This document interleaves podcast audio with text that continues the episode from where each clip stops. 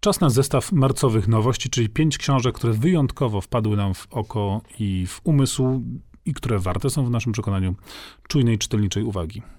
I pierwsza z nich to książka Simona Reynoldsa Podrzyj, wyrzuć, zacznij jeszcze raz. Post-punk 1978-1984. To nie brzmi jak pozycja dla każdego. Ja zdaję sobie sprawę, że słuchacze RMF Classic e, pewnie nie słuchają ani punka, ani post-punka, a być może tak tylko im się wydaje. Natomiast e, książka e, Simona Reynoldsa jest e, bardzo ciekawą opowieścią o tym, co wydarzyło się po ostatniej dużej rewolucji w muzyce popularnej, jaką była rewolucja punkowa, która była króciuteńka, bo tak naprawdę 76, 78. I wszystko to, co wydarzyło się później, od 78 roku do umownej daty e, roku 84, było bardzo ciekawe. To znaczy Reynolds twierdzi przede wszystkim, że punk jako taki dla części e, artystów z nim związany był nurtem niezwykle poszukującym, odkrywczym i artystycznie szerokim. To znaczy to początkowe odrzucenie wszystkiego, co w popkulturze dotychczas się działo, w e, epoce, którą Reynolds nazywa postbankową, wiązało się z jakąś eksplozją kreatywności,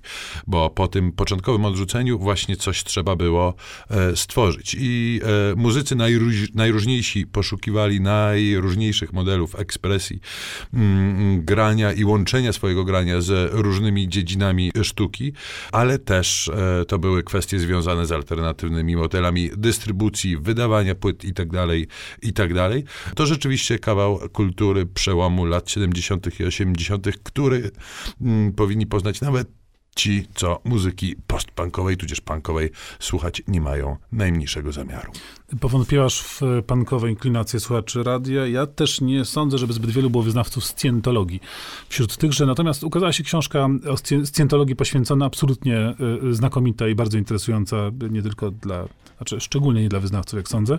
Nazywa się ona Droga do wyzwolenia i autorem jest Lawrence Wright. Interesująca i dodajmy lekko przerażająca. Przerażająca jest to książka, tak. Z całkiem sporych rozmiarów, bo sam tekst liczy 500 stron plus dobre 100 przypisów i bibliografii. To jest taki nieprawdopodobnie solidnie zrobiony reportaż, który wnika w rzeczywistość tego kościoła scjentologicznego, y, którego być może należałoby nazwać pewnie po prostu sektą, y, pokazuje jego historię, zupełnie powieściową opowieść o y, L. Ronie Hubbardzie, czyli pisarzu science fiction, który wymyślił absurdalną dość, co tu dużo mówić, teorię dotyczącą rozprawiania się z własnymi traumami, taką bardzo pseudo-psychoanalityczną praktykę, którą potem rozwinął w ową właśnie scjentologię i utworzył ogromny, wpływowy kościół. Sama historia Hubbarda jest zdumiewająca, no ale też niesamowite jest to, co działo się potem. Przede wszystkim to, co działo się w Hollywood. To, w jaki sposób Kościół scjentologiczny umiał i wciąż umie genialnie wykorzystać swoje wpływy, wciągnąć w swoją orbitę bardzo znane postaci e, świata rozrywki i wykorzystać to znakomicie do, do swoich celów. Przerażające jest przede wszystkim te finalne partie książki, kiedy nawet to, że Hollywood, to, że aktorzy to jakoś tam można przeboleć, ale to, że e, Scjentologiczny był w stanie wygrać e, bitwę z amerykańskim urzędem podatkowym, który de facto poddał się wobec e, intensywnej kampanii oszczerstw, działań podstępnych różnego rodzaju ze strony Kościoła scjentologicznego, to rzeczywiście budzi przerażenie i, i zdumienie. Nawet jeśli scjentologia jest dla nas dość egzotyczna, to myślę, że pewne mechanizmy, przede wszystkim właśnie te pseudoterapeutyczne działania, to jest coś, na co naprawdę warto uwagę zwrócić, i, a sama książka jest po prostu fascynująca. Po przerwie wrócimy do historii równie przerażających i równie zajmujących. Piątka z literatury.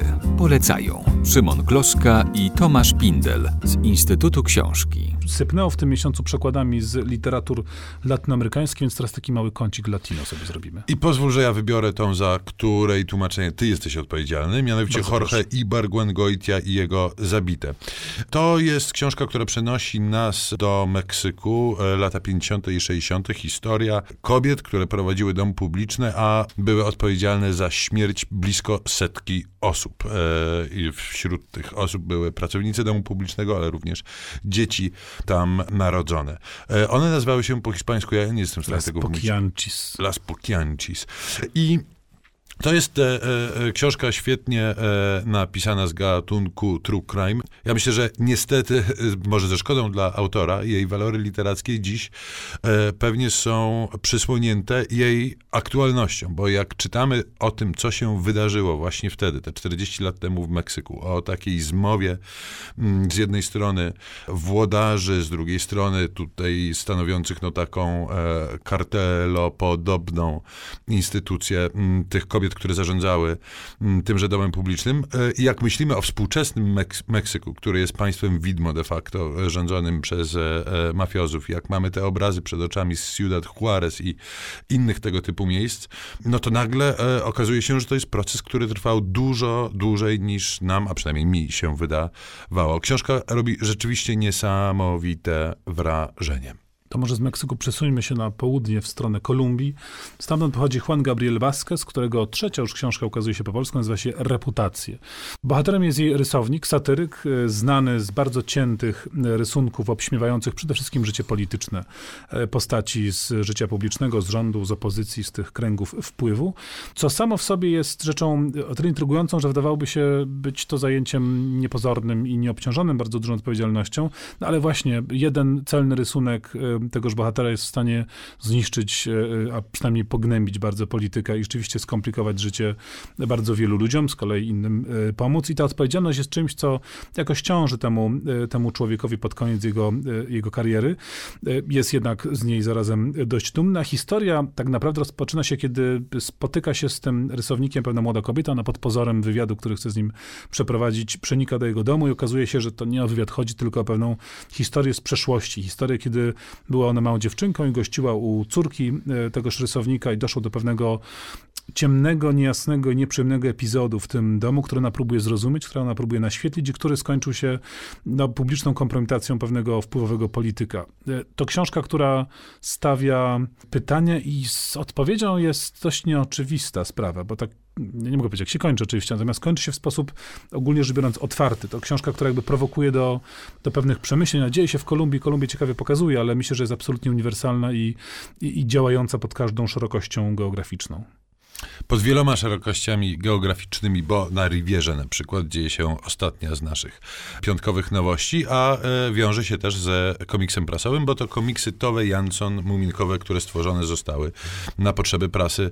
E, właśnie to pierwszy tom e, serii, która ma doprowadzić do pierwszego całego wydania komiksów Tove Jansson Bo to nie po jest polsku. w ogóle pierwsze wydanie komiksów w Nie jest to pierwsze wydanie e, komiksów. Ci z Państwa, którzy zetknęli się z komiksami, e, z polskimi wydaniami komiksów Tove Jansson, mm, część e, z tych zawartych w tej książce już znają i rozpoznają.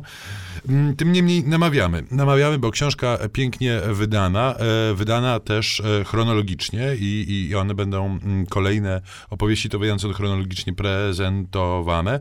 To są trochę inne muminki niż z książek. E, Sam muminek jest tutaj dość neurotyczną, marudzącą jest bardziej powiedziałbym. postacią, tak, on przechodzi całą serię różnych kryzysów. W wyniku jednego chociażby poznaje swoją późniejszą mamę i późniejszego tatę, gdyż ci wy, wyciągają go e, z morza tuż przed próbą samobójczą i tak oto Muminek zyskuje rodziców. Są to urocze rzeczy, e, które tak jak e, książki Tove Jansson czytać może zarówno osoba niedorosła, jak i dorosła, ze wskazaniem chyba na tę pierwszą.